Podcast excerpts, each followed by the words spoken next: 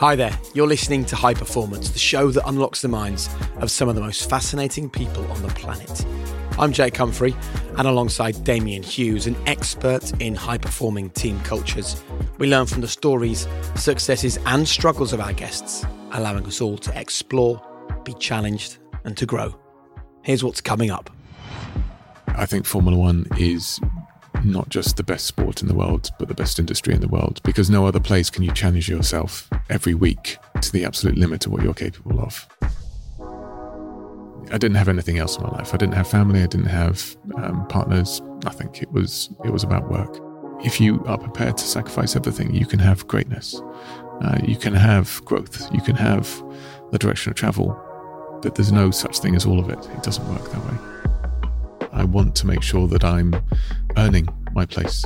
This isn't a right. I have to earn it, and I have to earn it every single day. Break everything. This is an opportunity you'll never have in your lifetime.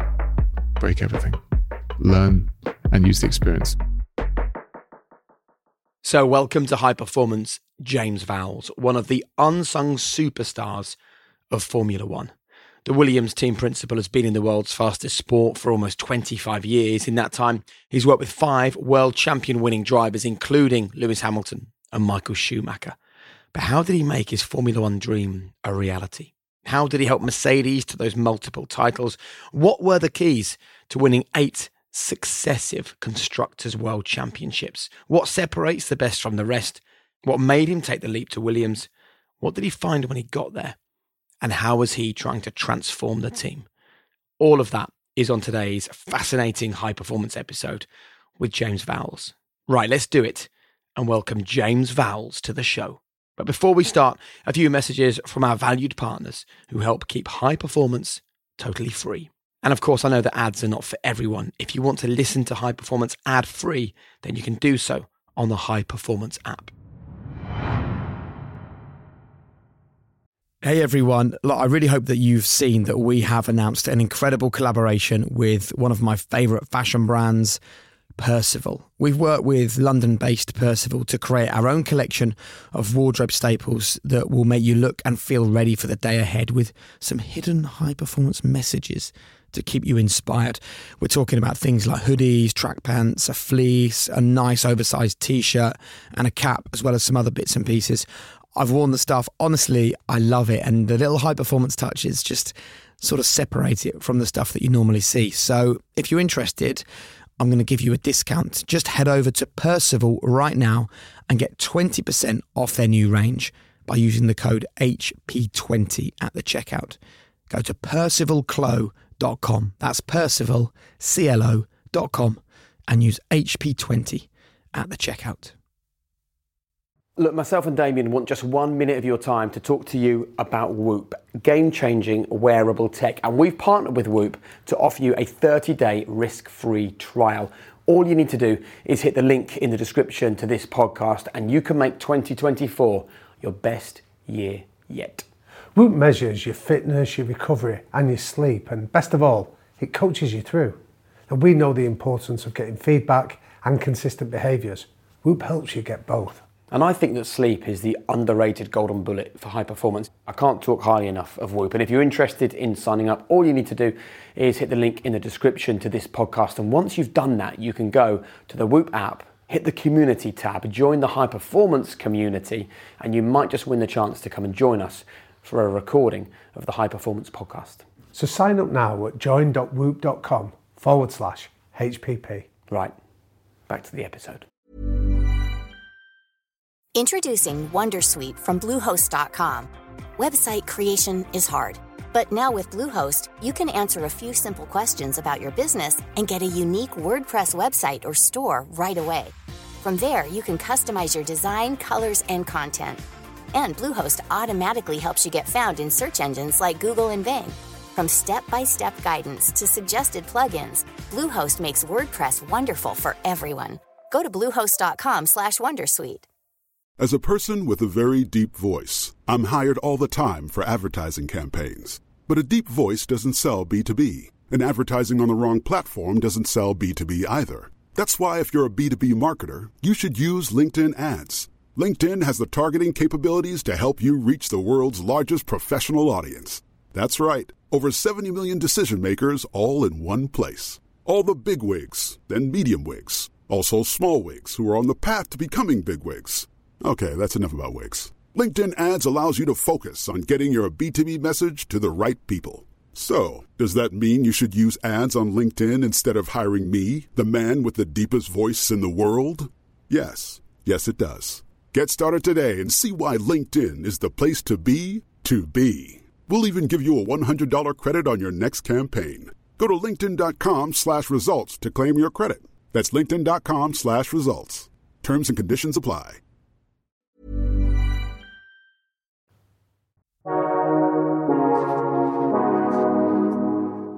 Well, James, thank you very much for joining us. What is high performance, do you think?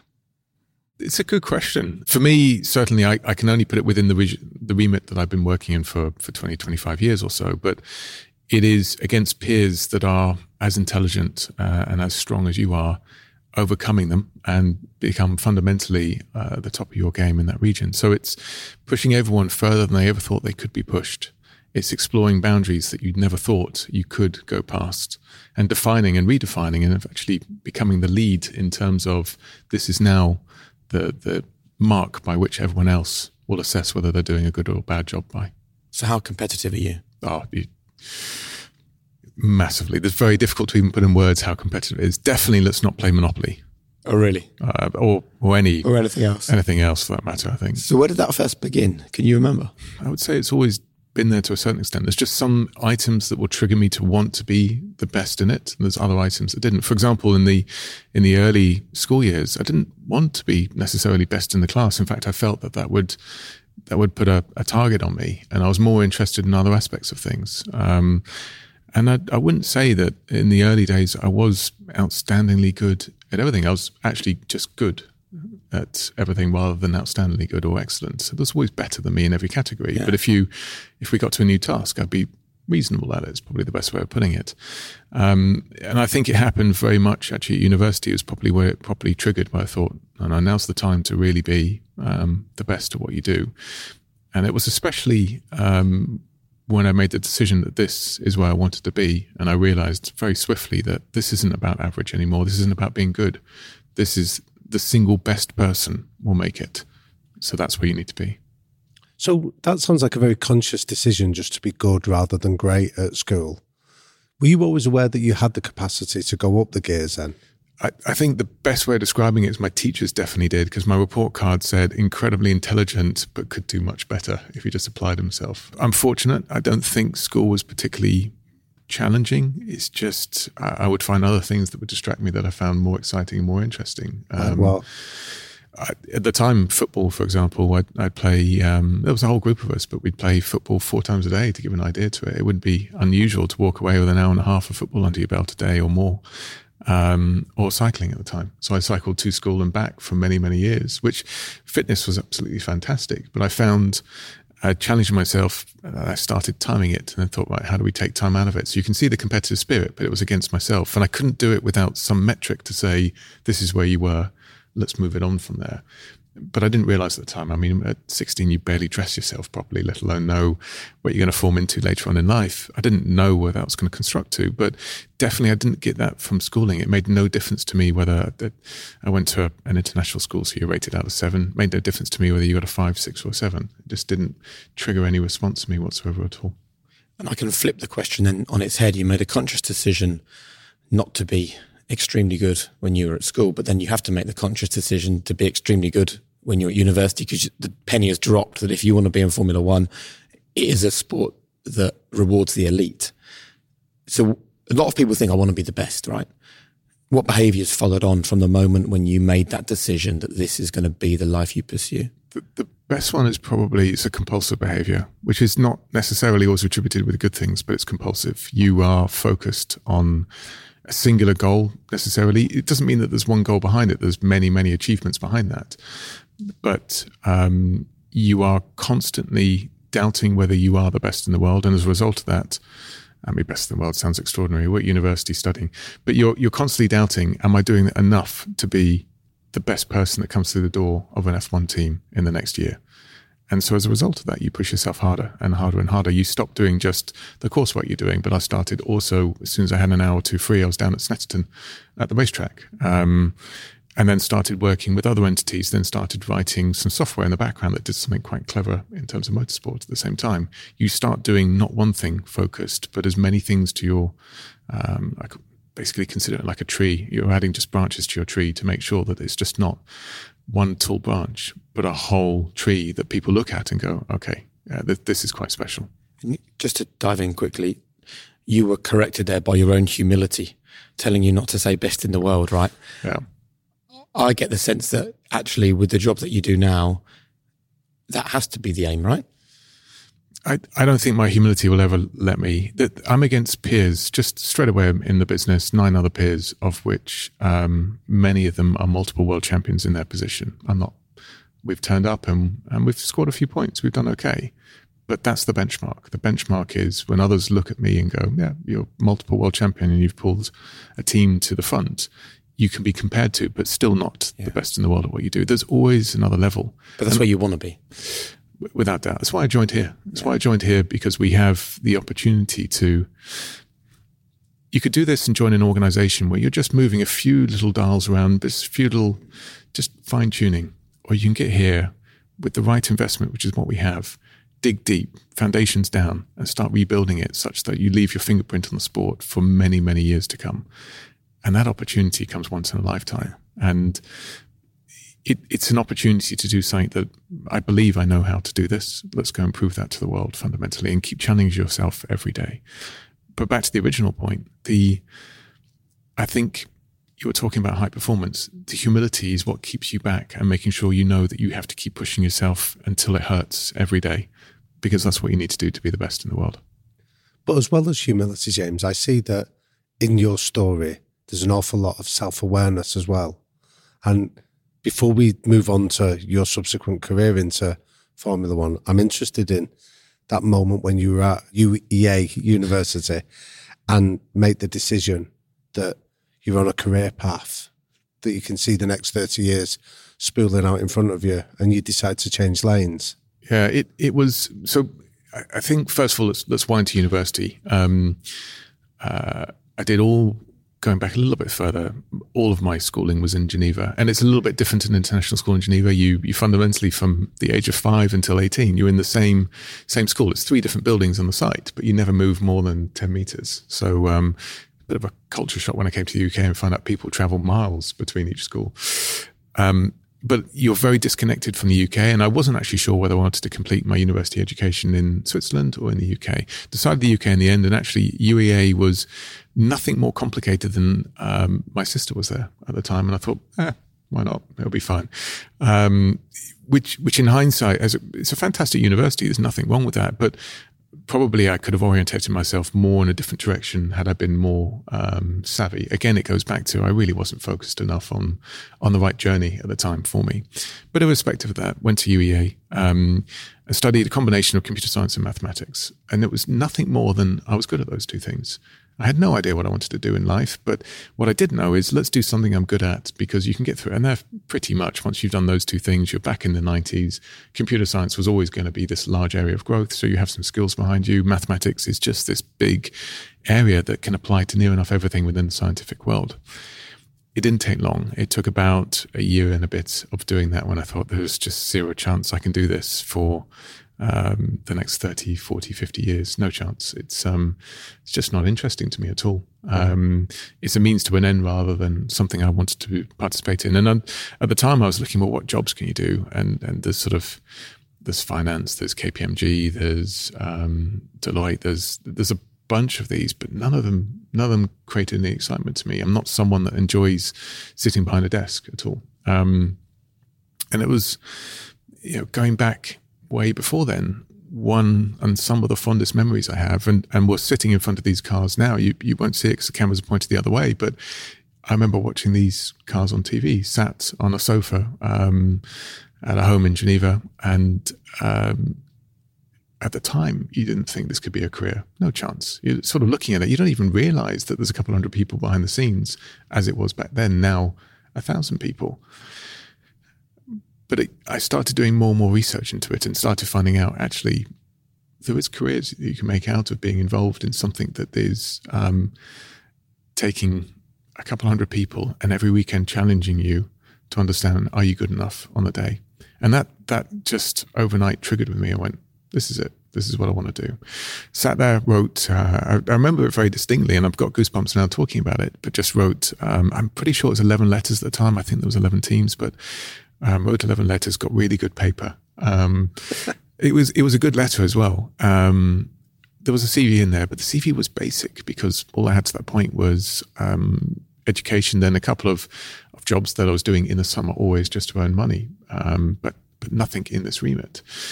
Um, what did the letter say? The letter was fundamentally this: it is, um, I, I think, Formula One is not just the best sport in the world, but the best industry in the world, because no other place can you.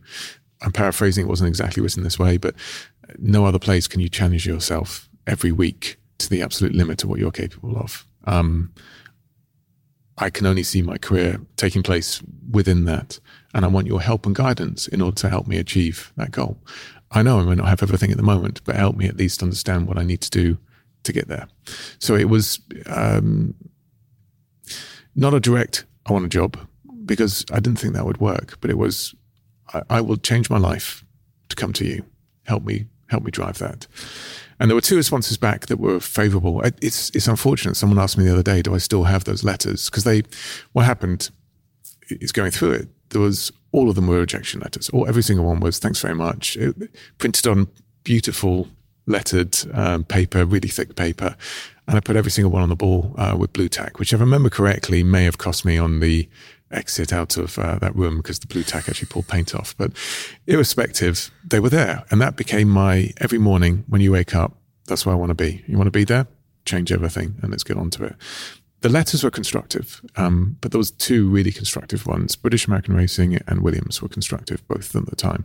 The rest were very short and concise. We don't have any room for you at this time. Thank you very much, but no thank yeah. you. Um, but those two were constructive. And British American Racing went further actually to give me a contact within there that I spoke to. Um, and he said, look, here's, here's the reality behind it. We don't need mathematicians and we don't really take graduates on. The company's 250 people. So how you got into Formula One, I wasn't sure back then. You were sort of mid 30s and you were in Formula One. But what they did say is, here's the, here's the issue. We need engineering. Um, it's great having what you have as background, but you need engineering uh, as a string to your bow. Um, so what I immediately started doing, um, they didn't request experience, but I took it upon myself to go. Actually, what I'm going to do now is bolster my experience every weekend that I'm free, and just make sure that I'm doing um, racing fundamentally. And so started in really junior sort of GT categories. Um, then did a little bit of Formula Ford, and then it started building from there at the same time. So just um, there was no there was no free minute anymore. And if there was, it means I'm doing a bad job of filling it with building my experience. And one thing that came on board um, just around this time, towards the time where I was graduating, was Cranfield was starting up a new course, which is um, engineering fundamentally. And Cranfield for um, post degree um, education is in engineering anyway is one of the most respected. It's a brilliant place. Applied to it, there was over, I think at the time, 2,500 applications for 20 spots. I thought I haven't really got much of a chance at this. Went there and interviewed um, and got in and was successful to go in. But to get there, um, prior to that, basically it wasn't just doing the motorsport. I was now studying engineering fundamentally whilst finishing off the mathematics and computer science degree because I wanted to make sure I had sufficient to get through the tests for the course. You're 20 years old at this stage. You're going up against two and a half thousand other candidates into a world where you're interested but don't necessarily have a background. What did you do to prepare yourself to get one of those 20 spots? The the main thing was just making sure that um, any minute was free that was free in the day, train yourself in what you think they're going to want out of you. So they want they want engineers, and, and it's an engineering course to be really clear. So you're at a master's level in engineering. I was the only person on the course without an engineering degree. Simple as that. So I had to have enough foundations that I could at least blag the interview sufficiently that that I can get through this. Because some of the aspects of it, um, when you're in the context complex mathematics of aerodynamics and structures, it's very very difficult. Um, so those were the main areas I started to put a lot of focus into, and again bolstered it by working with teams. The problem with working with teams is you gain the real, the real tangible world experience, but teams don't even really understand when they're buying a car and these the complexity behind all of it. All I did though is is um, there was a bunch of books um, that I read, normally read until I'm really good at working until very late at the night. So um, do the normal university bits, but I didn't find that awfully challenging. And it's not because I'm terribly clever. It, just felt natural. When things feel natural, they're not difficult. But I'd spend pretty much from 6 p.m. till um, sometimes 2, 3 a.m., which is where I felt just really good in myself and I could work through. And you're young, you don't need that much sleep, as it turns out, um, studying basically engineering at the same time. Um, very focused on what I thought Cranfield would be looking for. And it was sufficient to get me through. I think um, their thought process at the time uh, also would have helped me, which is we want some level of diverse thinking on the course. We don't just want um, 20 engineers. Actually, they were quite interested when I asked them, How did I get this? They said, A, you showed enough capacity to learn and grow very quickly. By the way, the challenge on your shoulders is you got six months to get to their level, so good luck. Um, but also, you come from a different background, both your initial um, education not being UK based, but um, the mathematics and computer science background, we actually think you could form something quite interesting. So that's why we took a risk on you. Why does it give you goosebumps now when you reflect? Because um, the the main thing is that you you completely changed your life you have this path that's in front of you that, that's laid out, but you can define where it is. And I literally took a 90 degree turn to it, conscious decision that that's the route I'm going down, and never doubted it, never debated it, never moved back. And there were hard times. I was in a tremendous amount of debt. I paid for a lot of this university education, worked in pubs and other places to try and make money. The the GT racing side, Formula Ford, they didn't pay any money at all. That was just experience growth. So I worked um, actually for for many years for free in motorsport in order to build up what I had to in terms of experience. But I was prepared to put it all on the line and risk everything to have the opportunity to get into the sport. And that was a young man who, when it came to Formula One, knew so little. You're now someone who knows so much multiple drivers' championships, multiple constructors' championships, numerous teams. You're now a team principal, the most senior job you can have in the sport. So let's move the conversation on to Formula One. With all the experience you've got, if I ask you, what makes a championship winning team? What's the answer?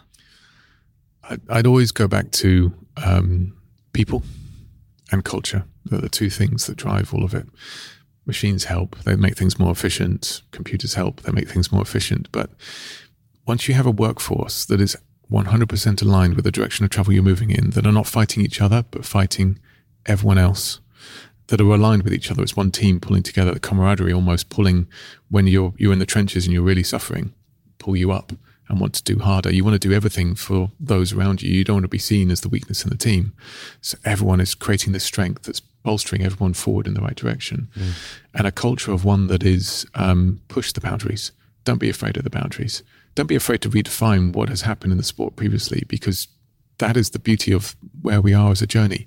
We are these small tiny in the grand scheme of engineering teams where we can push the boundaries of engineering, and we should do every day of the week.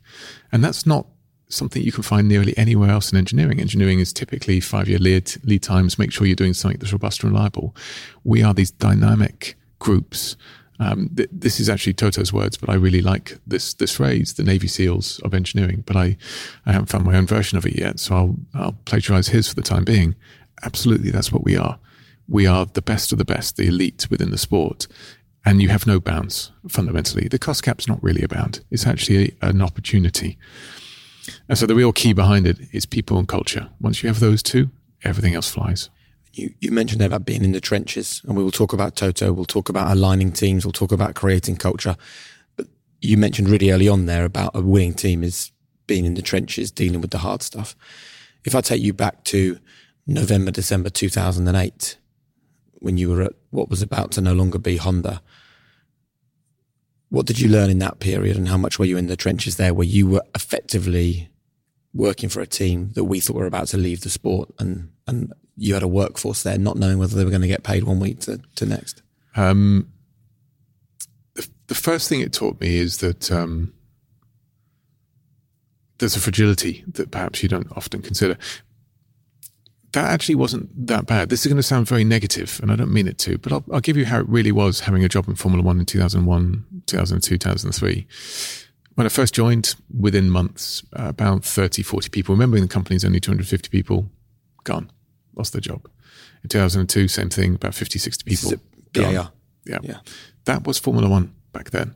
And all you did, it's really simple rule of thumb, make sure you're not in the bottom half of the team, you're going to be okay. And to ask one of your answer one of your questions, why did I keep pushing myself? I was the other way around. I wanted to be in the top 1%. Zero chance of losing my job. Um, Right. always doubted, am I good enough? Always, always through all of that. Um, because you're against peers that are incredible at what they're doing. But that drive is still with me today. I want to make sure that I'm um, earning my place. This isn't a right. I have to earn it, and I have to earn it every single day. And that will stay with me forever. And that creates the humility. It creates all the other lovely cultural aspects out of it. Um, So, what was a culture like then in Formula One in a period where you knew people were going to get booted out and you had to be in the top half of that business to not be one of them? It was um, as you would expect it to be. Um, it wasn't a nice culture to be in fundamentally because if you couldn't raise yourself, you'd pull others down. That's the simple way of doing it. Uh, which is why I was talking about being in the top one percent. Now you don't worry about that anymore. You're you're so detached from it that you're not part of this politics or otherwise. How did you get there? Um, no other way than saying it than just hard work. It was. Uh, I lived in Brackley at the time, which is where the team's based, and pretty much might have had a sleeping bag at work for for what it took. I just I was there. The real way I did it, that, that's probably an exaggeration of it. Actually, it's not that I slept at work particularly, but I, I I didn't have anything else in my life. I didn't have family. I didn't have um, partners. Nothing. It was it was about work. But one of the clear things I remember, and it would be my advice to anyone else there, out there as well, when there was a difficult problem, I would always put my hand up first and say, "I'll take that straight away." Anything that people just thought I I don't really want anything to do with it, and it could be difficult. It could be a lot of work. My hand would go up first and say, "I'll take that on," and just kept taking it on and taking it on and taking it on. Because those that that take on those work and and fundamentally do a good job with it, you then build your team up around it, etc. But you become a reliable force within the team. You increase your know- your knowledge, your learning, and all the other associations with it as well. Um, and that that was sort of how I went about it. And my advice to anyone would be: don't shy away from the difficult bits. It's quite the opposite. Push into them. Can I take you back to a comment you made about when you were in the classroom at school where you said that I didn't want a target on my back, so I deliberately chose to be good rather than great. And now it sounds like you've made that mentality shift to say, I'm not bothered that there's a target on my back, I will put my hand up. What was that shift like? What did it involve? I think school as well, it has to be recognized that I don't think I was the cleverest person in the room. I think there were other people there that were far more intelligent than I was. I, I have a balance, I hope, a little bit between what I call EQ and IQ. But at school, um, it was also bullying would be the wrong word. It wasn't bullying, but you, you were isolated when you were very clever at school. I didn't want that. At work, it's very different. When you're in an environment where you're surrounded by peers that want exactly the same as you do, which is you want to be the best in the world, you're not isolated, you're rewarded. So it- it's a cultural change that went with it where I thought, But you did say that there was also a culture where they drag you down, that if they couldn't do it. So it's almost like the adult version of bullying, is it not? It, it is, but the difference here is you can put yourself so far above the power pit by by describing what I just said. If there's a bunch of jobs, I'll get them done. Simple as that. That doesn't matter what your peers do fundamentally now. Um, you're above all of that. Um, and that's that approach doesn't work at school. It doesn't. You don't have that direct contact with teachers day to day. If that makes any sense. Um, I mean, it's an interesting analogy. I've never really thought about it in this much depth, but it's a good conversation to be having. But for me at the time, it was um, also based on the fact that the job I initially had was this uh, very kind at the time. I got a job sort of created for me, but it's not what I wanted to be. I knew I wanted to be, which is at the time was race engineering and then growing. And so what I was doing was when I was pulling on jobs, they were helping me in that direction of travel to things. Um, so now you had breadth across multiple parts of the organization that perhaps others wouldn't at the time. And again, as much as you could be pulled down in certain areas. And, and by the way, the pulling down, it's not, people don't do it to bring the team down. They'll only do it if they think there's someone very close to them that they can just pip ahead of. But if it's someone clearly whose goals and aspirations are to make us better, make the team better, actually you won't you won't pull backwards, I would say. And like that description you said about almost sleeping in the office and being quite monastic in, in, in your lifestyle. What were the consequences of that? The, biggest one is you have no life outside of it.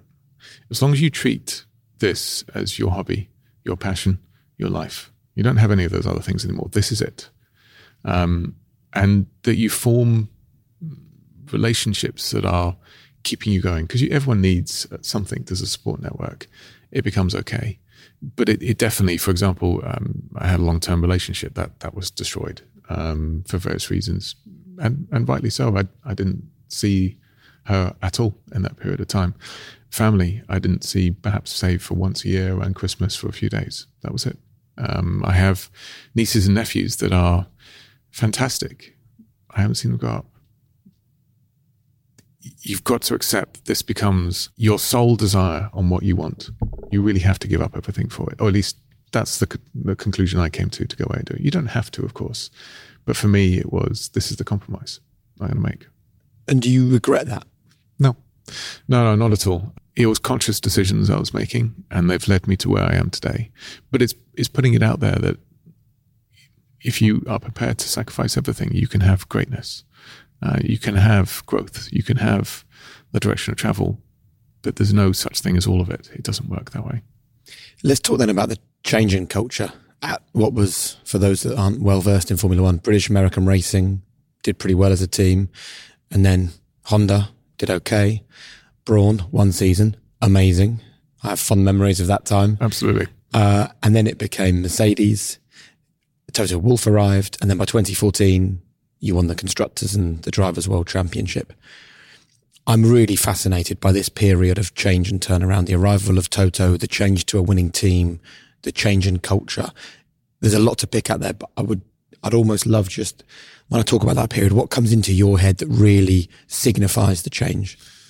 It happened before 2014. Um, at the end of 2012, I remember this vividly. We, we didn't score a point in eight races, and at the time, um, that that was, I mean, I think by far our worst year. Uh, at the end of that year, certainly, I think we won one race that year, which was Shanghai. Um, and you're questioning, am I am I in the right place? I haven't come here to just get a car going around the track. I've come here to make a difference.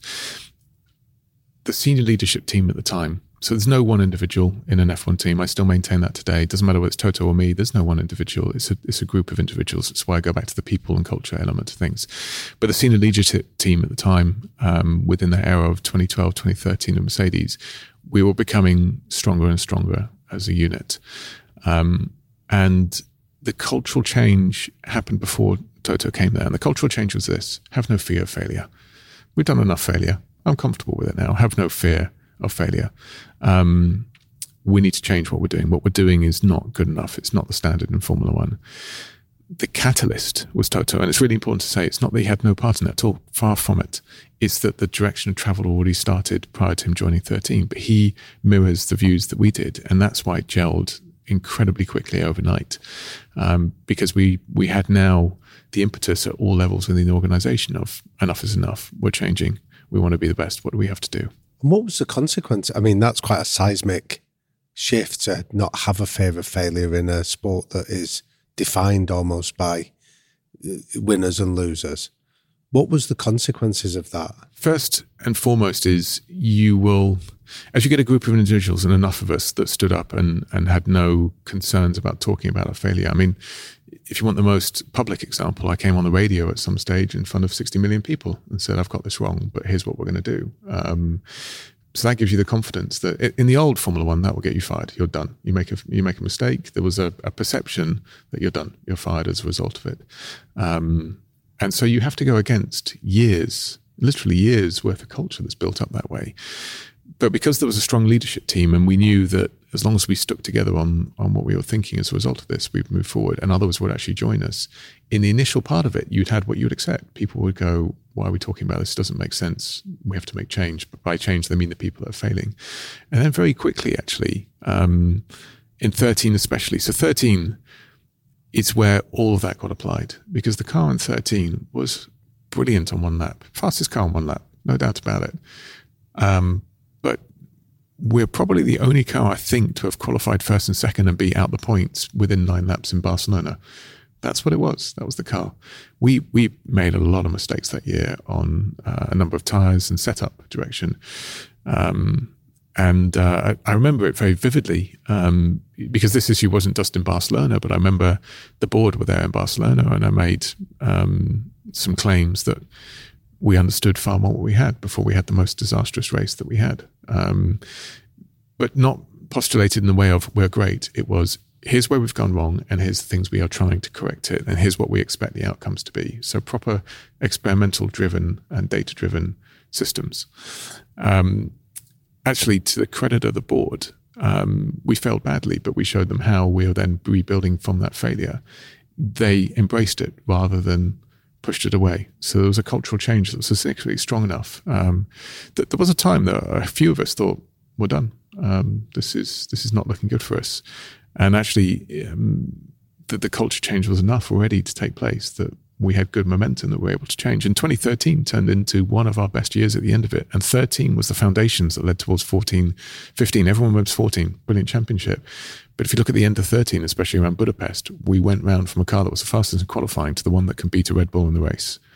And that only came about because we kept resetting ourselves, going through learning processes and make sure we changed everything. And we changed a lot on that car. So how how did you go about making this culture change? Uh, and I think the point you make about coming on the radio and admitting failure is a really powerful one. Like I used to love it when I was watching a race and I heard it's James because I like what follows next is some honesty about actually what's going on here. Yeah. There was very little hiding behind things, which you hear a lot of.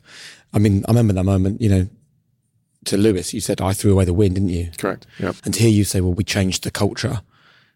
It sounds so easy could you give us a couple of tangible things that happened that drove that? So the, here's here's a little bit of the secret sauce. First and foremost, you need to have a clear idea of what culture you want in your head. But it doesn't matter what culture you want in your head to a certain extent. That's not how the culture is created. The culture is actually created from your workforce. It's created bottom up. But you can have an idea. You should have an idea, a very clear idea of what culture you want. You should have some um, items that help on that journey, behaviors, values, items like that. And then you need a leadership team that enact every single one of those behaviors and culture. Not bits of it, every single one of it. Behave in the way that you want your workforce to be as well. It's not words, it, and it's not um, do as I say, not do as I do. It is behave in the way. What were the behaviors? Um, within Mercedes, it was starting with a failure one. It is absolutely, first of all, data driven. Everything, every single decision has to be data driven. It's not heuristics. It's not, I think. It's not, I haven't looked at the data. It is data driven approach to it, experiment driven. I think this will happen. Here's the data. Here's what the outcome was. Learning loop on the back of it. Make sure that you understand exactly what went wrong, what went right, and learn from it. Because all too often people go through that and then the learning loop's forgotten. You just yep. have a result. That's actually the most important bit of that whole process. The next bit is fear of failure. That's failure. And the learning loop is the important bit you get out of it. Make sure you embrace that failure, reward that failure, show it to everyone and go, here's what I got wrong. Can you learn anything else from it? And the next bit, and this is the hardest bit because humans aren't very good at it, is once you've had that failure, where else are we going to fail in a similar way from that learning? So not wait for it to happen, but how else can you apply that learning to 10 or 12 or 20 other areas where we can stop failure from happening and we can already start learning from it? And the reason why humans are really bad at that is when you have success, you often don't think about the downsides involved with it. And there was many times in Mercedes where we won by a second, not 10 seconds. And you go, that's done, that's a win. Completely wrong. Why was it nine seconds closer for all the other competitors than it was other races? I mean, we were dominant, so we might as well be honest about it. And those questions actually led to a lot more unlocking of potential. But it's hard for a human to do. It's really painful when you fail. Really hurts, doesn't it? I think there's, I've read this in a book, so whether it's true or not, but it's about 10 times more powerful having a failure than it is having success. So you need, you need to be really looking at your success to really break it down. Whereas the failure hurts so much that you want to get to the bottom of it.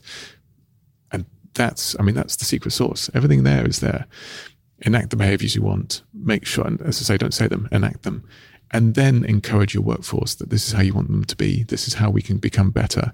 And you'll find that in time, it, comes through bottom up. And it depends on the size of the organization, how long it takes. Eight people, probably quite quick. A thousand people, quite slow.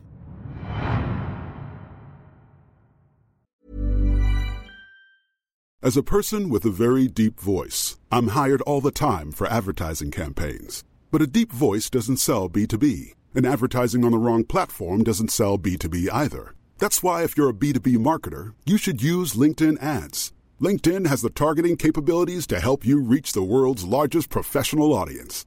That's right, over 70 million decision makers all in one place. All the big wigs, then medium wigs, also small wigs who are on the path to becoming big wigs. Okay, that's enough about wigs. LinkedIn ads allows you to focus on getting your B2B message to the right people. So, does that mean you should use ads on LinkedIn instead of hiring me, the man with the deepest voice in the world? Yes. Yes, it does. Get started today and see why LinkedIn is the place to be to be. We'll even give you a $100 credit on your next campaign. Go to linkedin.com slash results to claim your credit. That's linkedin.com slash results. Terms and conditions apply. Today's episode of High Performance is in partnership with Myndlift, and many of you may have heard already that in 2023 I decided to give Myndlift a go, the neuroscience based, personalized brain trainer to improve your focus and your relaxation. So I popped on the headband, I downloaded the Myndlift app, and connected to my own personal neuro coach. And look, because of my job as a podcaster, I get to experience so many different things that people tell me are going to benefit my life. And in all honesty, once I started using Myndlift, I just found that I felt sharper, my focus was better. And I think something else that you can't necessarily feel is that it offers an improvement for overall brain health. I also was really reassured by the fact that this is trusted by clinicians around the world. I know for a fact it's used by top athletes. I've spoken to some of them about how much they love it. And the fact that the whole experience is customized by your own neuro coach, I think just makes it really smart. So if you want to get involved and you're interested, now is the time with a $40 discount exclusively for you. And if you want to get $40 off your first subscription, just go to myndlift.com slash high performance. That's M-Y-N-D-L-I-F-T dot com slash high performance. Hey, look, as you know in high performance, we love to highlight businesses doing things a better way.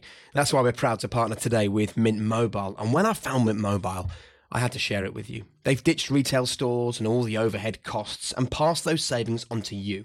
Right now, Mint Mobile has wireless plans starting at $15 a month. That's unlimited talk and text plus data for $15 a month. And for me, those numbers are fantastic. I've been paying way more than that for my whole life.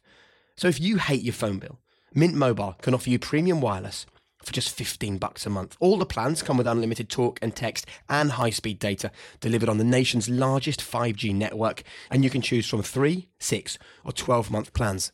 Say goodbye to your monthly phone bills. So to get your wireless plan for just 15 bucks a month and get the plan shipped to your door for free, go to mintmobile.com slash HPP. Cut your wireless bill to 15 bucks a month at mintmobile.com slash HPP. Additional taxes, fees, and restrictions apply. See Mint Mobile for details. So give us some insight into how you park your ego to do that because you're right, it is painful to fail, or sometimes we entrench our views or we defend our position.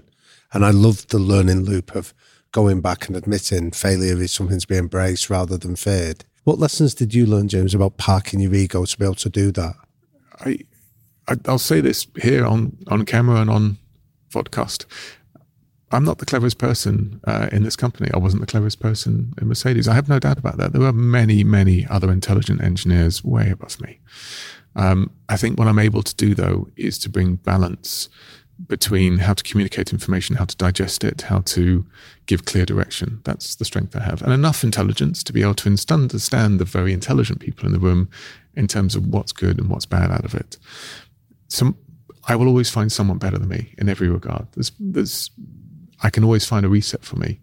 And, and that's, that's how I live my life. It's not that I want to be beaten by these individuals. I want to then improve myself to become closer to them as much as I possibly can. Um, but this isn't about me as a one individual. It's not about the fear of what people think of me either, because that's secondary to I just want us to be better. And as soon as you think this isn't about you, this is about the wider good of, in this case, Williams, you you become not insignificant, but you're just a part of the puzzle on the journey. There's something very unique though about Formula One, which is the team sport and the individual. So actually, you know, when you're at Mercedes and you're suddenly focusing on failures, using them as a learning loop, pushing forwards, playing the long term game, knowing that eventually things will get good, that's actually great for the team who are there and are going to get their salary and they're going to be okay. It's not so good if you're the driver and you're like, well, I'm only on a one or two year contract. I can't, I can't hang around. And it wasn't any old driver you were working with at Mercedes as well. You know, before Lewis Hamilton, it was Michael Schumacher, right? Yep. So I'm interested in how you give those messages to these driven, often quite ego driven, self centered, individualistic sportsmen that are playing the team game, but the driver's results is what really matters to them. You've you've probably hit the nail on the thing that makes me one of the most excited by Formula One because I struggle to find another sport similar to this where it's a team sport. But it starts with beating your teammate. You don't beat your teammate, you're in question. And here's how it's built up. And you'll see this a lot with the messaging I've used here with regards to Logan, for example. The key behind it is that that's just one fight, but actually each individual contributes towards the success of the team. Simple as that. Lewis, when he joined us, was and still is today. I mean, the most uh, within my Mercedes career, the most naturally talented driver that I had worked with, including Michael. Just so much natural talent. Um, the journey we took him on was it isn't we'll win championships together. His mentality at the time when he joined was was a brilliant one. I can see why he's successful, but it's I'm going to win every race at all costs. Doesn't matter what the cost is. I'm going to win that race and done. And if you speak to him today, it's migrated to he accepts that the second places and the third places are how you win the championship. And building and working with a team on the days where you can't win the race will give you far more reward than pushing everyone away in order to win that single race out of it. How did you get in there though? Because that was 20 years of learning that he brought to the team, which was about him winning races. So. Absolutely. That it, it wasn't the journey of one individual or even Toto or myself or at the time Shov. I would also say Niki Lauda was a strong part of it as well, a strong minded individual that had won multiple world champions. And I learned a tremendous amount from him. It starts with being open and honest with the drivers, just simple as that. All too often, we don't actually go to the real truth behind the matter and we skirt around it. They are, after all, in many regards, the best in the world at what they do. So it becomes difficult to have a direct conversation. And you'll see the way I am publicly, the way I am here, and the way I am would be off camera is exactly the same. It's open, honest, transparent. And it starts there. You have that open, honest conversation about it, which includes when their behaviors are ones that are hurting the team and hurting themselves, not helping. Can you give us an example of that?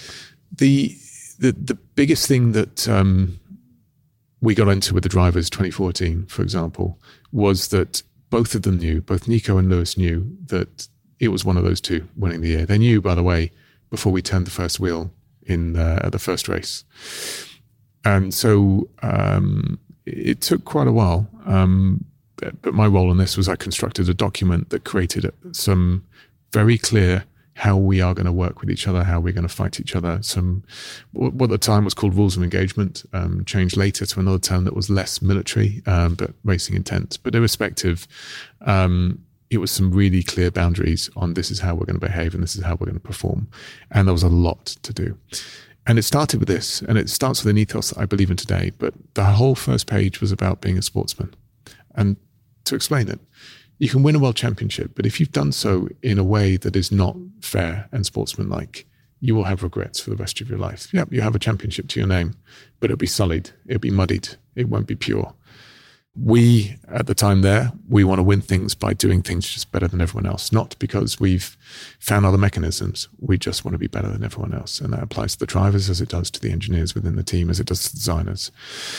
And it was very much bringing them on that journey and, and making sure they're aware that you can become the best sportsman in the world, which will create a legacy beyond many, many years. Or you can win a race by doing something that has perhaps forced or hurt or damaged your teammate. Which one do you want to go down? And it's a very simple choice when you present it to a sportsman. Ultimately, they want the one that creates legacy in many years to come. Michael, incredible man, but still marred by 1997 in many regards. It stands out in everyone's mind.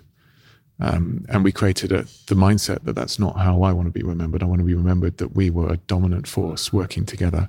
And between the two of you, within these rules, the fastest driver across 20 races will win. Not the fastest driver on a weekend, not the one that's done something that's maybe benefited them in the short term, the fastest driver on 20 races. And we'll construct it and make sure it's built that way. And we'll give you each equal opportunity. And they bought into it. Um, and that created a good environment. It doesn't mean that in time we didn't have a breakdown. I mean, everyone will remember 2016 Barcelona. You're talking about when Lewis and Nico crashed into each other. Yeah, absolutely. Still, still sticks in my mind today because you're taking two elite sportsmen that were constrained within their boxes and just got frustrated. Um, but actually, what you do at the time is you don't back off. You double down and go, "This is how it's going to be." Can you tell us what you learn from these great drivers, whether it is Nico Rosberg won a world title, Lewis Hamilton, multiple world champion, Michael Schumacher, one of the legends of the sport. They're all enigmas in their own unique way. They don't share too much because I think they sometimes, particularly when they're still competing, they worry that it maybe removes either some of the magic around them or gives some power to their competitors. You've been as close as you can ever get to multiple world champions. What separates them? They're all different. As every human in this room is different they're all different to each other. Um, there's literally very few characteristics. You would have thought, ah, this is what makes a world champion. It's these characteristics. It's not. So if I take you through them one by one, Michael, um, he, he taught Nico how to how to work really hard. Michael wasn't the most skillful in the car. I've already said that was Lewis, but he knew how to extract every millisecond out of himself and every millisecond out of the team. He was a leader that absolutely he would say, "I'm going to go this way," the team would follow him there. So much so that both sides of the garage wanted him to do well. So much so that one of my regrets in my career is we didn't get a win for him. That that still hurts me today. Yeah. He, he, deserved a win. And how did he take people on that journey with him? Um, a couple of things. So first and foremost, um, he had a genuine interest in who you were and your life. I went motorbiking on track with him, uh, as in race bikes on track with him in Paul Ricard, and we had the time of our lives. We both still laugh about it. Um, for many years after that. Um, he knew at the time my partner's birthday, flowers arrive at home. And it embarrassed me because I didn't do that much. he would take a genuine interest in who you are, who your family is, what drives you.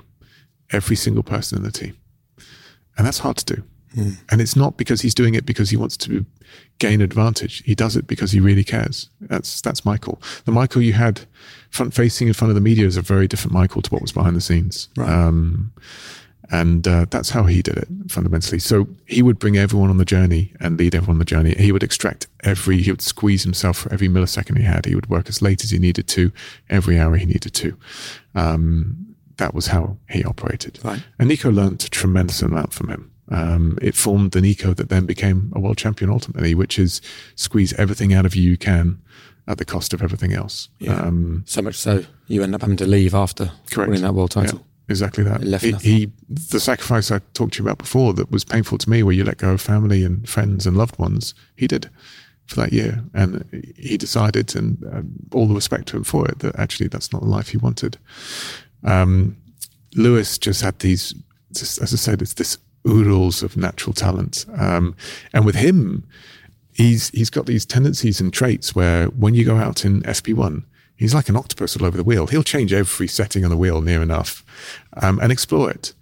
But it's what makes him incredible. And if I give you an example of it, there was a, a time where on simulation in Brazil, it said hold sixth gear up the hill. Um, sorry, going to seventh gear uh, up the hill.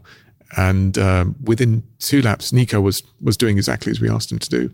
Within two laps, Lewis went, "This doesn't feel right." Back down to six, and was finding a tenth there. And it took until the end of the session before Nico saw the data and saw that he's this optimizer that he'll use data as a starting ground, but he's got a feel beyond anything else for it.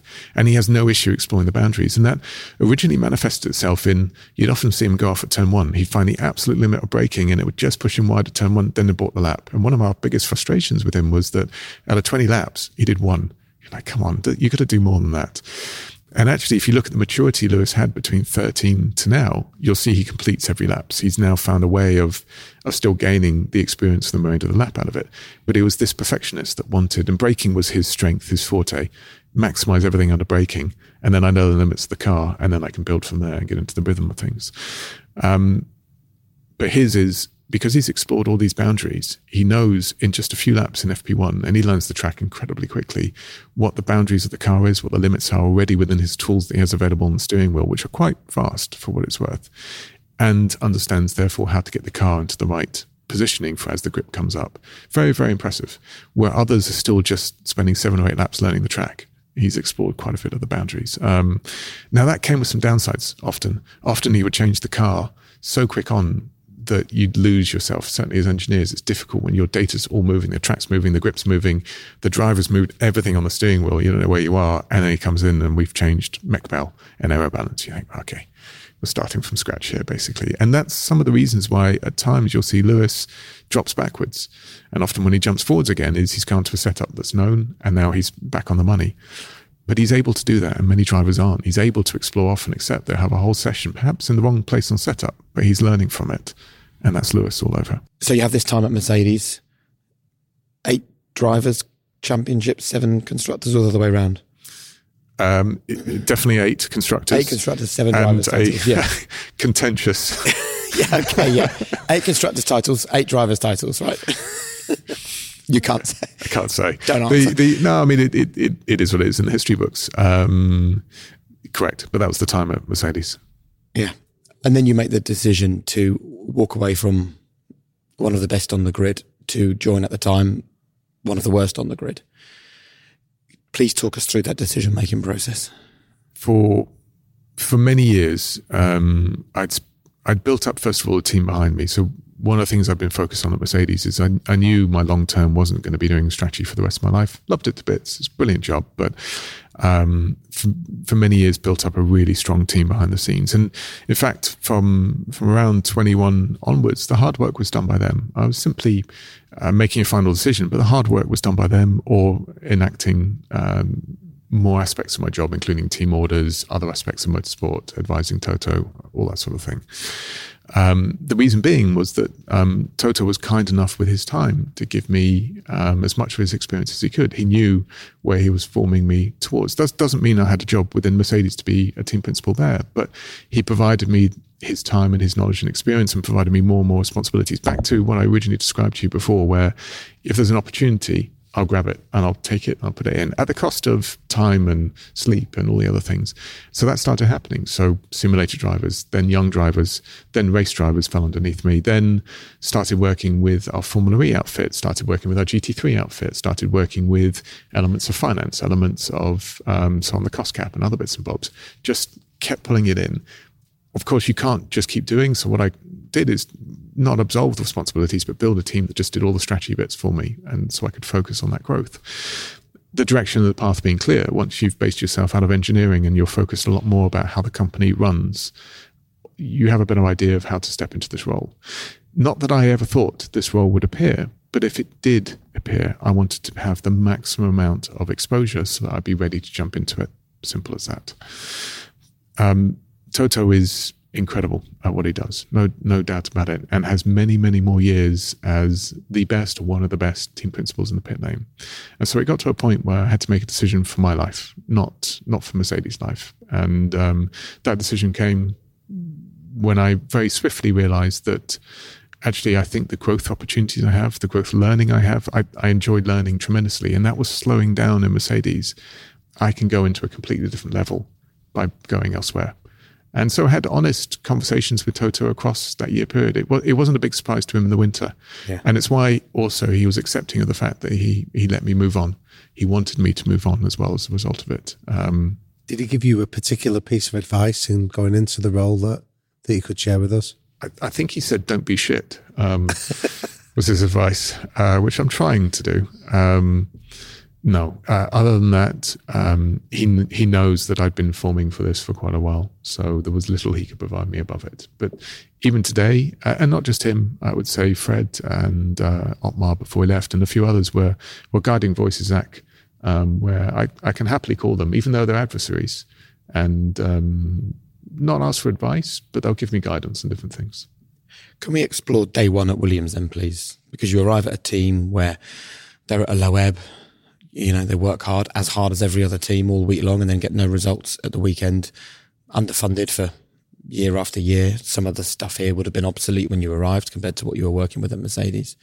So, what do you do on day one? How do you communicate the start of a new period here? The start of it is actually find out what our strengths and weaknesses are. Every organization will have strengths and weaknesses, and there are elements here that are stronger than the Mercedes. One of them is passion, which is what drives this team. Um, this team still has a, a, family feel behind it, which I like. But it's the reason why we have a car out the door is not because um, we have digital systems telling us how to do 20,000 parts and how to put them together. It's because individuals would do what it took across a period of three weeks, um, including sleeping here as required to get the car out the door. That's what Williams is. It's what it embodies. It's embodied for 20 years or so. But the starting point is you find out what what makes an organization strong, what makes an organization weak. Um, don't assume. Find out. Find out from the people that have been here doing the hard work for many years. Um, so a lot of the initial journey, and it still is today for that matter as well, is I'm trying to go to every single level of the organization and talk to them. The second thing is you show your vision for where you want to go. And the vision I've shared here is is a very clear one. It started with this. I don't care about 23. I don't care about 24. And I really don't care about 25. Sounds strange, doesn't it? I, but that's not what's of interest to me. I'm interested in 25 is a bit of a borderline one, but 23 and 24, I don't care about. We can finish last. Break everything. This is an opportunity you'll never have in your lifetime. Break everything. You have uh, carte blanche from me. You have a, um, a free pass to, if we can do it better, let's do it better. Let's talk about it. Don't carry on with the same way we've been doing it for 20 years. And we'll go backwards as a result of that. But break everything. Learn and use the experience. So, for example, how we approached racing was we highlighted before the season starts these races, and they would say that you could highlight from a distance as well. These races we're going to be good at. All the other ones, I want to do learning on those weekends. It is about learning. Try something you haven't tried before. Um, it doesn't matter if it's a setup direction, it's a driving style, it's how we do data, it's building performance engineers, it's um, how we use the factory. Learn on those weekends. Make sure you set out what we're going to learn learn on those weekends. You'll never get this opportunity again. Same within the aero department.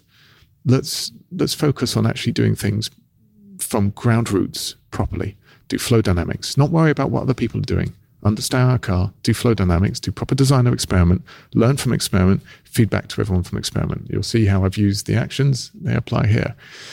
And um, to the credit of the organization, there was little resistance to that we have a problem at the moment, which is always the same problem, which is there's a little bit of a taste of success. And when there's a taste of success, you want to hold on to what you've got. But putting the, the sort of that into context, we have as many points less than a top team that score on one race weekend. So it's success by the measure of where we were, but it's not success.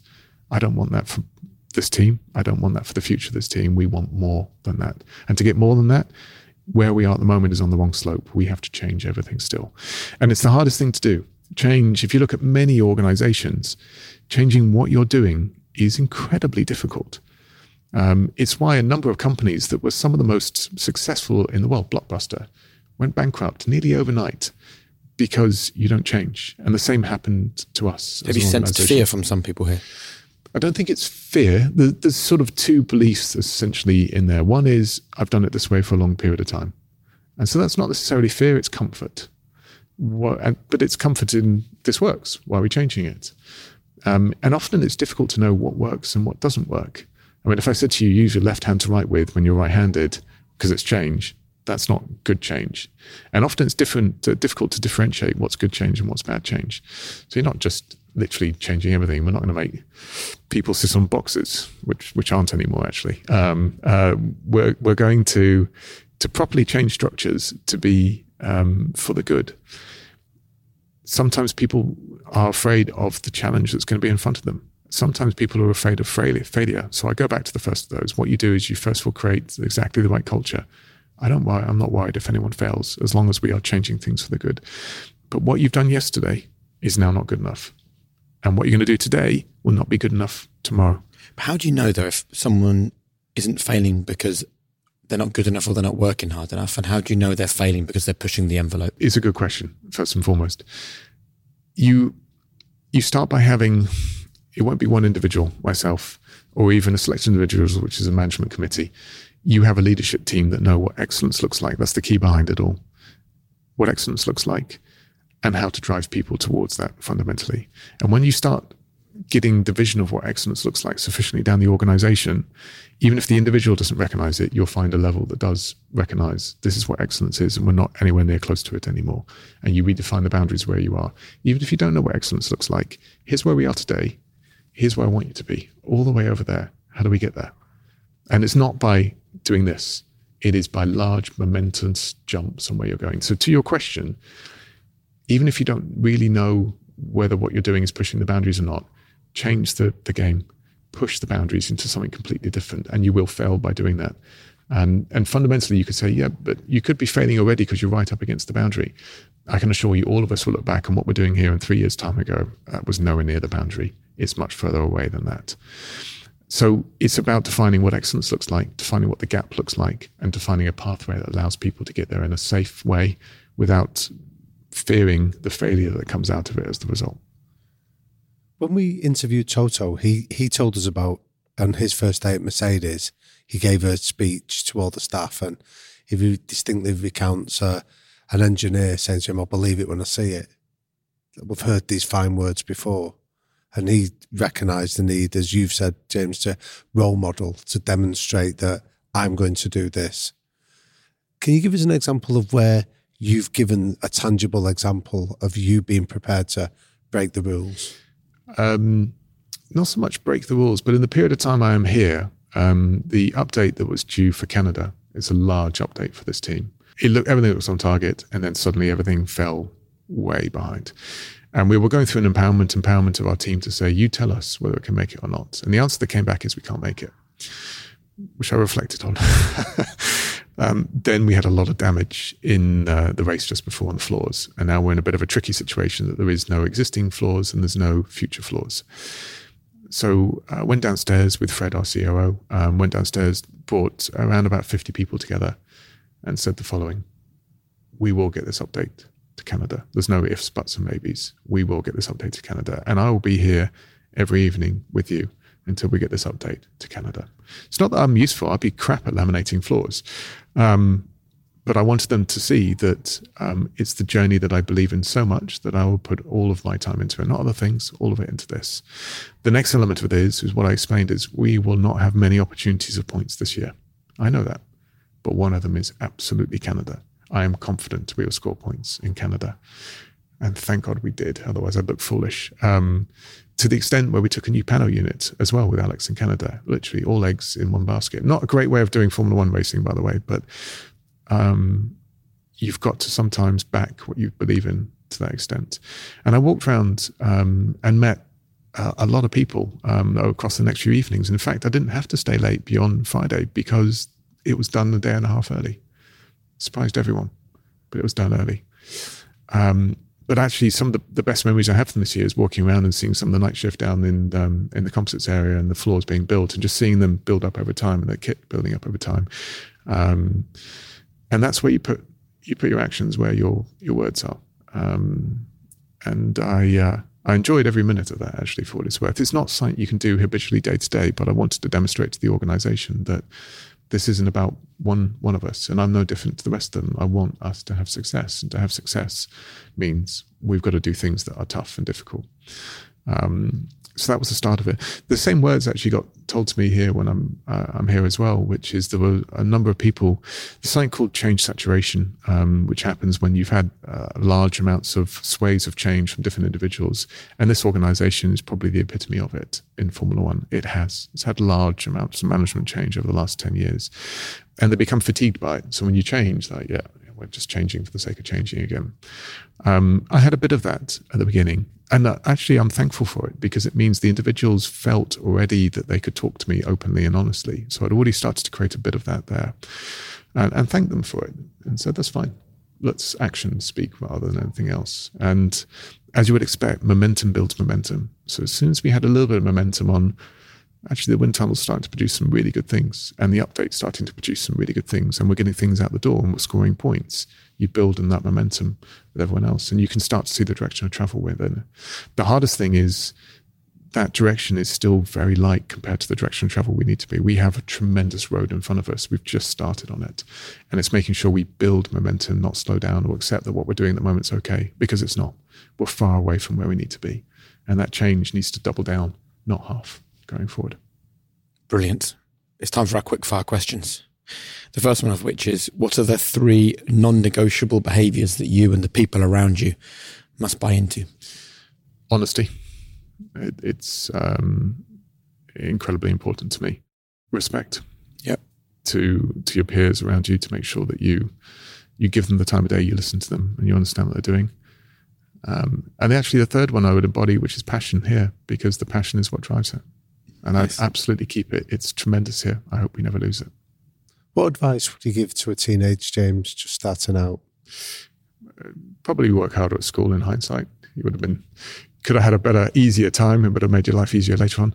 No, I, I think the the main advice I would give is believe in in yourself, believe in what you're capable of, and um, dreams can become reality if you're prepared to sacrifice enough to get there. What's your biggest strength? What's your greatest weakness? Biggest strength is I think I have the ability to um, listen to a wide, a wide, varied selection of individuals and communicate with a wide selection of individuals as well. So, in other words, I, I'm able to understand from from very quickly some quite difficult subjects, not to the level of depth that many individuals would, but enough to be able to talk about it. And I'm able to communicate and direct individuals. All of my decisions aren't going to be 100% bang on, but often within an organization, someone that's strong enough to make a decision is what you're looking for, because that often is better than just going around in circles. I appreciate that's what we do for a living, but uh, you get the idea. Biggest weakness is um, I all too easily will get dragged into the details because I love the details. Um, and actually, there's not enough time in the day. So you've got to focus on the big picture items in order to move forward. And the details you have to entrust and empower individuals to get on with it. Sure.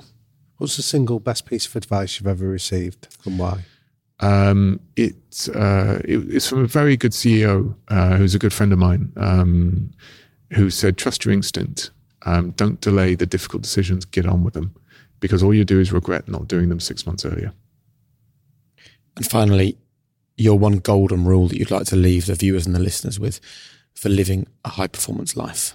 I know I spoke about before about giving up a lot in life, but there is also a balance to it. You need your health. Your health is if you want the biggest and best investment you can make in life, is into your health because it will give you returns beyond any others. So, eating properly, being fit and healthy just means you perform better at work. And the hour that you take to do that will reward you more than the hour you would spend otherwise. The, the second piece of advice is um, there is going to be a point where actually just taking a break and walking around will give you far more return than doing an extra 10 minutes of sitting there scratching your head fundamentally. Yeah. You'd be surprised how the human brain works. But the best ideas I've had aren't sat at a desk for 10 hours. It's in the shower, going for a run. At 4 a.m., my brain just wakes up at 4 a.m., have really good ideas. I have a pen and paper and I write them down um, by the bed. Maybe that says something to you about I, I, not very intelligent, but somehow my sleeping brain's quite good. Uh, so it makes up for it. But give your brain the breaks it needs to have the real epiphanies because they don't happen when you just punish it for 10 hours in a row. Listen, thank you so much for sitting and sharing so much with us. We look forward to 2026. There you go. Thanks very much. I hope you're patient. thank you. Thanks, mate. Damian. Jake. What an interesting individual and what remarkable stories.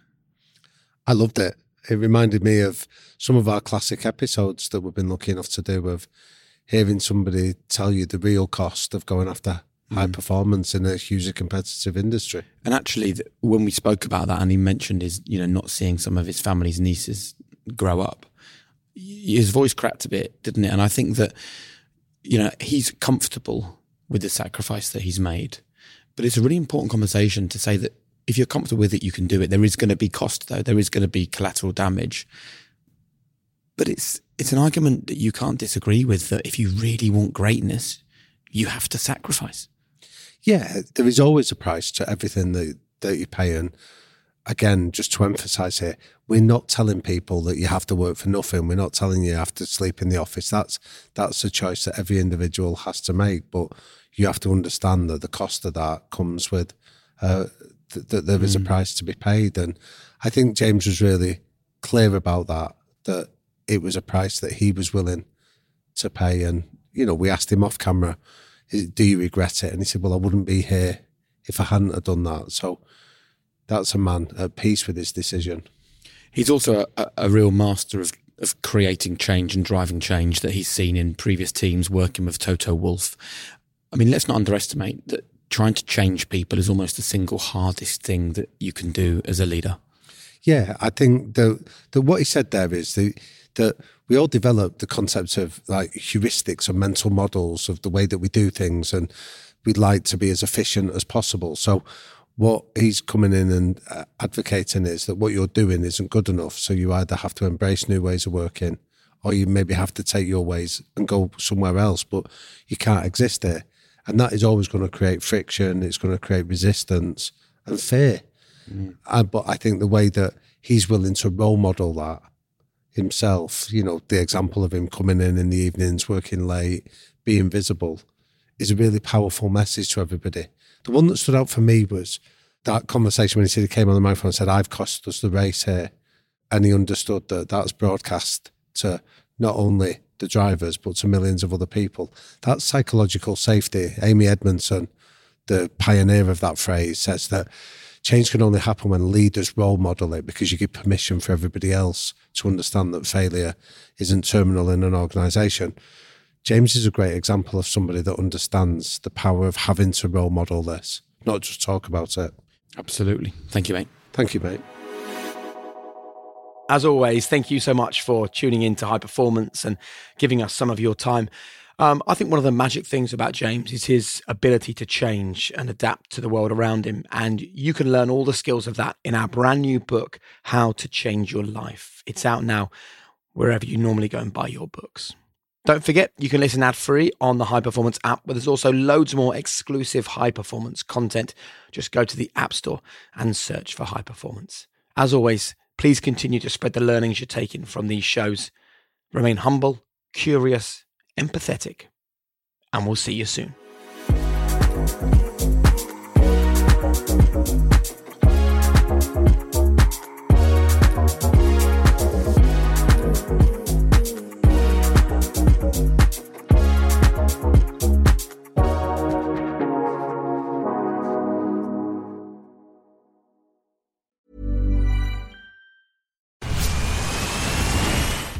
That dust coming from? Still finding debris after vacuuming? Eufy X10 Pro Omni Robot Vacuum has 8,000 PA of powerful suction to remove debris deep in carpets. And it's totally hands free. Want to know more? Go to eufy.com. That's EUFY.com and discover X10 Pro Omni, the best in class all in one robot vacuum for only $799. Selling a little? Or a lot? Shopify helps you do your thing however you cha-ching. Shopify is the global commerce platform that helps you sell at every stage of your business. From the launch your online shop stage to the first real life store stage, all the way to the did we just hit a million orders stage. Shopify is there to help you grow. Shopify helps you turn browsers into buyers with the internet's best converting checkout. 36% better on average compared to other leading commerce platforms because businesses that grow grow with Shopify. Get a $1 per month trial period at shopify.com/work. shopify.com/work. Spin your passion into a business with Shopify and break sales records with the world's best converting checkout. Let's hear that one more time the world's best converting checkout. Shopify's legendary checkout makes it easier for customers to shop on your website, across social media, and everywhere in between. Now that's music to your ears. Any way you spin it, you can be a smash hit with Shopify. Start your dollar a month trial today at shopify.com slash records.